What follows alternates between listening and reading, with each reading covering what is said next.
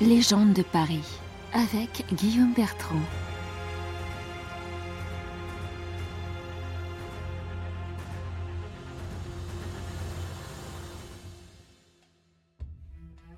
En 2020, la pandémie de Covid-19 nous a brusquement replongé dans une époque que l'on croyait pourtant révolue, la peste. Ou plutôt les pestes, désignant l'ensemble de ces épidémies tombées du ciel et perçues pendant des siècles comme des châtiments divins, peste signifiant fléau. Mais alors, qui transmet réellement la peste? Les rongeurs, et plus particulièrement les rats qui pullulent dans Paris depuis toujours. Ce ne sont pas leurs morsures qui vous infectent, mais celles des puces qu'ils transportent. En moins de quelques jours, vous allez ressentir de la fièvre, des maux de tête, des diarrhées, des difficultés à respirer et l'apparition de bubons, sorte de gros ganglions. La médecine est impuissante. La foi et la magie passent pour les seuls remèdes. On sort les reliques de Saint-Roch, patron contre les épidémies, celles de Sainte-Geneviève, patronne et protectrice de Paris. Des processions de flagellants ont lieu et des juifs sont brûlés, accusés d'être des semeurs de peste et d'empoisonner les puits. Les personnes infectées sont mises en quarantaine, confinées chez elles, portes clouées de l'extérieur et marquées d'une croix, laissant parfois des familles entières abandonnées à leur propre sort. Au XIVe siècle, la peste noire fut un traumatisme profond, puisqu'elle ravagea près de la moitié de la population européenne entre 1347 et 1351. Apparue en Chine, elle débarqua en Europe par les navires marchands en mer Méditerranée. L'Angleterre est touchée, via Bordeaux, car l'Aquitaine était rattachée au royaume anglais. En même temps que Londres, la peste noire arrive à Paris en juin 1348. On estime qu'elle a fait entre 50 000 et 80 000 morts, soit un tiers de sa population.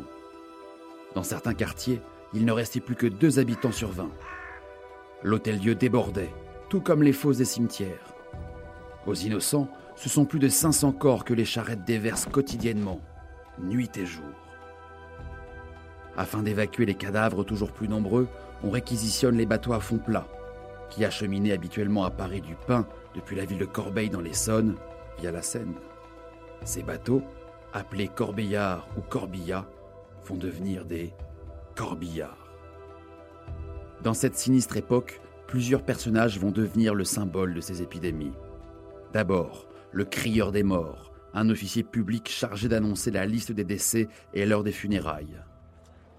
Il arpentait les rues, cloche à la main, avec un uniforme à tête de mort pour motif. Il exhortait la population à faire une prière aux défunts. Priez Dieu pour les trépassés Deux coups de clochette pour un noble, un seul pour le roturier. Mais le plus effrayant est sans doute le médecin de la peste, surnommé médecin bec ou le corbeau, en raison de son long costume noir et surtout de son masque de cuir en forme de bec d'ibis. Contrairement à ce que l'on imagine, il ne date pas du Moyen Âge, mais du XVIIe siècle. Il fut inventé par le médecin du roi Charles de Lorme. Dans le bec du masque se trouvent des encens, des herbes aromatiques ou une éponge vinaigrée afin de purifier l'air respiré ce qui est bien inutile, les médecins becs meurent aussi vite que leurs malades.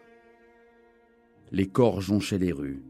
Afin de s'exposer un minimum aux cadavres infectés, on les manipulait à l'aide de grands bâtons avec des crochets fixés au bout.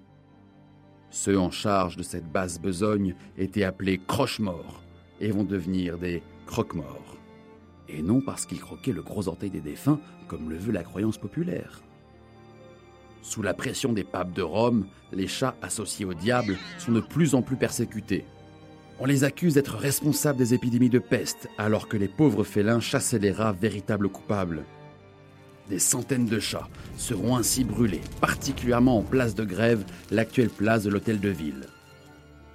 Le 23 juin, dans les feux de la Saint-Jean d'été, sont jetés des dizaines de chats vivants pour le plus grand bonheur de la foule, qui ramène chez elle des tisons et des braises censées porter bonheur. Henri III sera le monarque le plus cruel vis-à-vis des chats, dont il avait une phobie profonde. Il en fit exécuter plus de 30 000 sous son règne. Cette tradition disparaît en 1648 grâce à Louis XIV qui fait interdire cette pratique issue d'un autre âge. Vieilles comme le monde, les épidémies de peste marquent toujours des tournants majeurs dans l'histoire des civilisations et sont souvent annonciatrices de bouleversements à venir. Alors, Que va-t-il nous arriver? Découvrez toutes les légendes de Paris par Guillaume Bertrand aux éditions Webedia Books et écoutez les épisodes du podcast sur toutes les plateformes.